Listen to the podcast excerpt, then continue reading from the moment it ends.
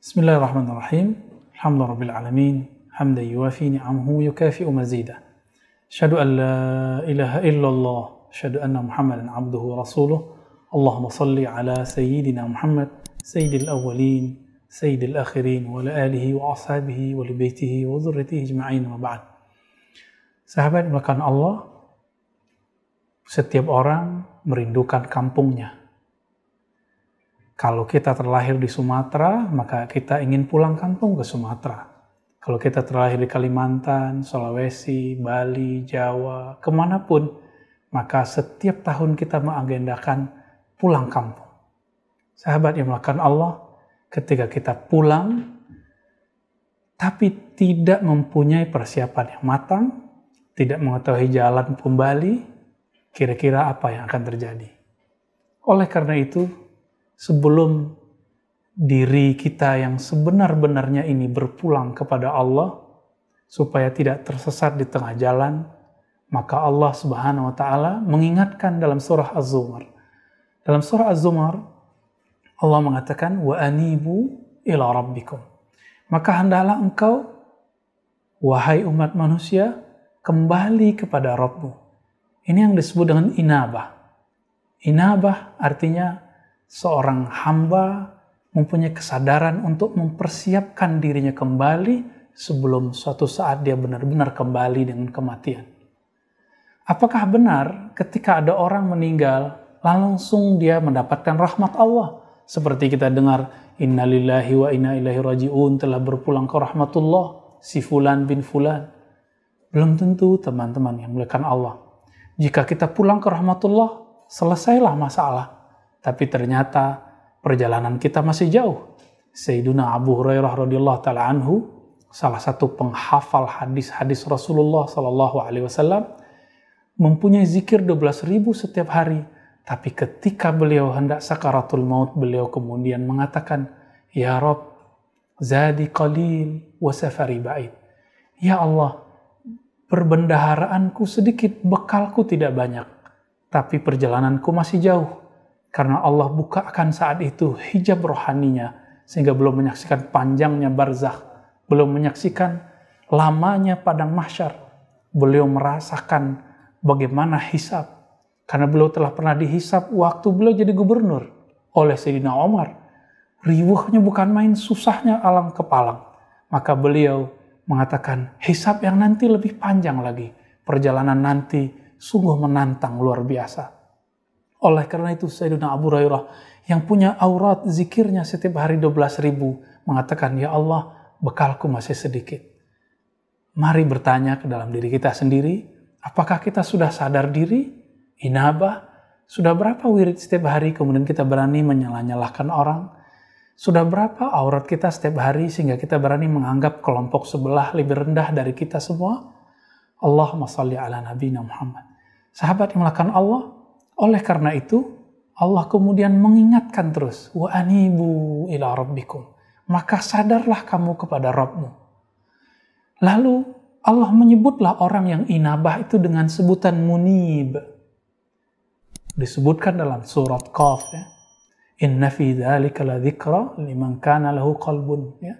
Sesungguhnya peringatan itu hanya ada bagi orang yang punya kalbu. Yang punya kalbu itu disebutkan di ayat-ayat sebelumnya man khasyar rahman, orang-orang yang takut kepada Allah, lalu di ujung disebutkan wajah abi kalbin munib, yang mereka datang dengan kolbu yang penuh kesadaran. Kolbu yang penuh merasa dirinya hina di hadapan Allah Subhanahu wa taala. Ini yang disebut kolbun munib. Dan hebatnya Allah menyebut kolbun munib itu adalah Sayyidina Ibrahim alaihissalam. Beliau disebut kolbun munib. Orang yang datang dengan kolbu yang muni, yang sadar. Dan Allah juga menyebutnya salim. Orang kalau sudah sadar maka dia akan dapat satu buah, yaitu kolbun salim.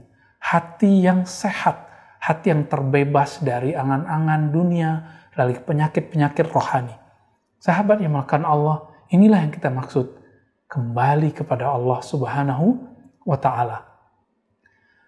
Sayyidina Rasulullah Wasallam, Nabi Muhammad Beliau mengatakan, Innahu la yughanu fi qalbi. Sesungguhnya kalbuku pernah mengalami ghain. Apa arti ghain? Tutupan cahaya yang menyilaukan mata beliau. Cahaya apakah itu? Mungkin cahaya penyingkapan rohani, belum memandang kepada akhirat, surga, neraka, bidadari, kepada keajaiban-keajaiban. Tapi kemudian itu membuat beliau sibuk daripada Allah Subhanahu wa taala. Maka Rasulullah Shallallahu alaihi wasallam ditegur, "Wastaqim kama umirta." Hendaklah kamu bertahan, kembali sadar seperti kamu diperintahkan. Oleh karena itu Nabi mengatakan, "Wa inni astaghfirullah wa atubu ilaih sab'ina marrah. Sesungguhnya aku minta ampun kepada Allah dan memintanya agar menerimaku kembali 70 kali setiap hari. Bayangkan sahabat karena Allah, ya apakah itu sebuah dosa?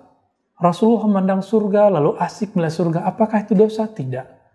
Rasulullah melihat neraka, lalu ketakutan melihat neraka, apakah itu dosa? Tidak.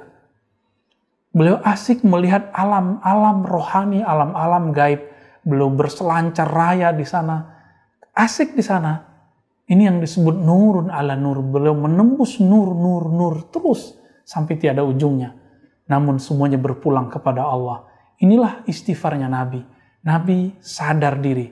Karena kita belum sampai ke sana, maka kembali kepada Allah dimulai dari lisan kita yang menyebut namanya. Maka Allah membuka risalah kenabiannya, risalah kerasulannya kepada Rasulullah SAW dalam surah Al-Alaq dengan sebutan Iqra. Bacalah apa yang dibaca Bismi Rabbik dengan nama Rabbmu. Kemudian dalam ayat yang lain Al-Muzammil juga disebutkan Wazkur Rabbaka. Sebut nama Wazkur Isma Rabbika. Sebutlah nama Rabbmu. Siapa nama Rabbmu? Allah. Inilah yang dizikirkan Nabi. Dengan nama inilah Nabi berlayar datang kembali kepada Allah Subhanahu wa taala. Jadi, jika ada himbauan, ayo kembali kepada Allah, ayo datang kepada Allah, maka cara datangnya hanya dengan namanya, dengan sifatnya, dengan kembali mewiridkan apa yang kemudian mesti kita wiridkan sebagai hamba Allah Subhanahu wa taala. Oleh karena itu, dalam surah yang lain, surah Al-Ahzab, Allah Subhanahu wa taala mengatakan, "Ya ayyuhallazina amanu," yang dipanggil orang beriman. Artinya, ada orang beriman yang tidak terpanggilkah di sini? Pasti ada. Apa kata Allah? Uzkurullaha zikran kasira. Kembalilah kepada Allah dengan menyebutnya sebanyak-banyaknya. Maka ulama kita menyebut ada zikir lisan, zikir kalbu. Begitulah Imam Nawawi membaginya. Imam Surawardi menyebutkan istilah lain lagi. Ada zikir kalbu, ada zikir sir, zikir yang terdalam, ada lagi zikir fuad, zikir lub, ada zikir yang lebih dalam lagi, itu zikir ruh. Semua perbendaharaan ini Allah turunkan ke nabinya, lalu diwariskan kepada al-ulama warasatul anbiya, ulama pewaris para nabi. Maka untuk kembali kepada Allah, mari cari kepada orang yang telah bolak-balik kepada Allah, supaya kita tidak tersesat di jalan. Pernahkah teman-teman tersesat menggunakan GPS? Menggunakan alat-alat elektronik? bertanya kepada orang tapi orangnya tidak mengetahui jalan, apalagi jalan menuju Allah Subhanahu wa taala, maka akan muncullah mursyid-mursyid palsu, akan muncul orang-orang yang tidak ahli kemudian mengaku ahli, akan muncul orang-orang yang kemudian menyesatkan kita padahal dia tidak tahu jalan kebenaran.